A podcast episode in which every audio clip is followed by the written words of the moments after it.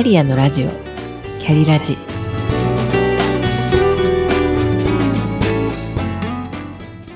この番組は自分の中の多様性と可能性を最大限生かしてしなやかに100年生きたい。そんなあなたに向けてお送りする聞くカウンセリング番組です。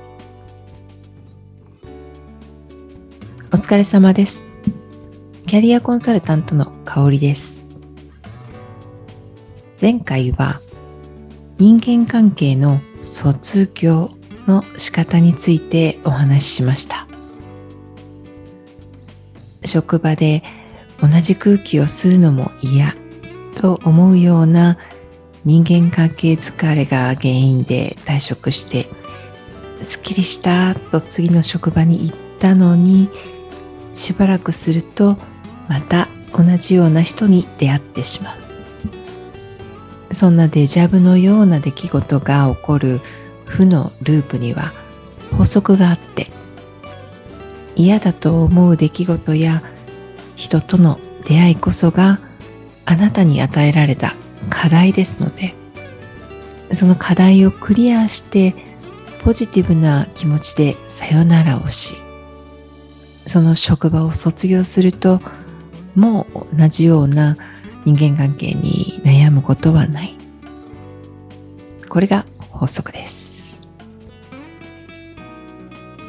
えー、本日は出来事の捉え方次第であなたの世界が変わると題してお話しします。これは作り話ですがあなたが仕事を辞めたくなるような人間関係に悩んでいるとしましょう。ある同僚と同じ空気を吸うのも嫌に至るまでには原因となった出来事があったはずです。繁忙期にみんなで残業してでも頑張ろうとしているにもかかわらず同じ部署のある同僚は他の人の仕事を手伝うこともなく5時でさっさと帰ってしまうという出来事 A が起きました。そのことであなたはイラッと怒りの感情 C が湧き上がったとしましょう。度重なる同僚の態度に同じ空気を吸うのも嫌だと思うようになった。出来事 A が起きたからその感情 C を持ったと思いがちですがこの A と C の間にはあなたの出来事の捉え方 B があってそのことが感情を引き起こしていると考えます。これはアメリカの臨床心理学者アルバート・エリスが提唱した ABC 理論で出来事の捉え方が自分の感情を作っていくという人と人とのコミュニケーションにおいて重要になる受け取り方に焦点を当てているという考え方です。ABC 理論でいう ABC は次の3つを意味しています。A. Activating Event. ことの始まり。出来事です。B. は Belief 観念。解釈。思い込みといった。その人の捉え方。そして C. consequence 結果として現れた感情です。出来事である A が同じでも受け止め方 B ビリーフが違えば結果の感情 C は人によって変わるということを裏付けているのが ABC 理論です。先ほどの例繁忙期に同僚がさっさと定時で帰ってしまうという出来事を他の同僚は時間管理ができている人だなと受け止めているかもしれません。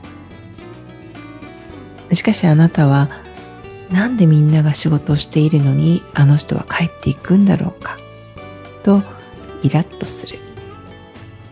そこには仕事はみんなで達成するものですとか残業ぐらいして当たり前でしょ？という固定観念が働いているかもしれないのです。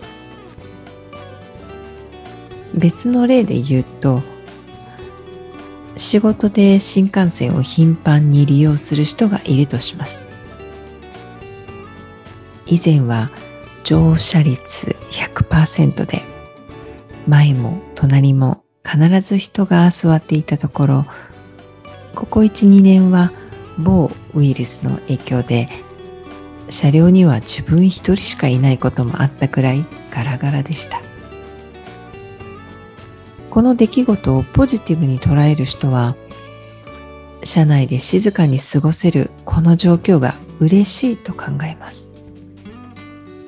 一方ネガティブに捉える人はこの状況が続いたらこの先日本はどうなってしまうんだろうかなどと不安に思います。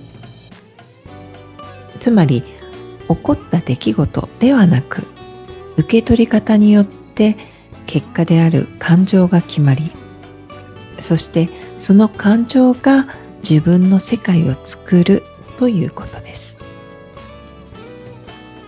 先入観や思い込みといったビリーフが悪い結果を生むのです。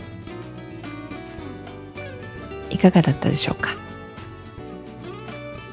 起きる出来事は自分ではどうしようもありませんがその出来事をどう捉えるかは自分次第です。それによってあなたの世界は変わります。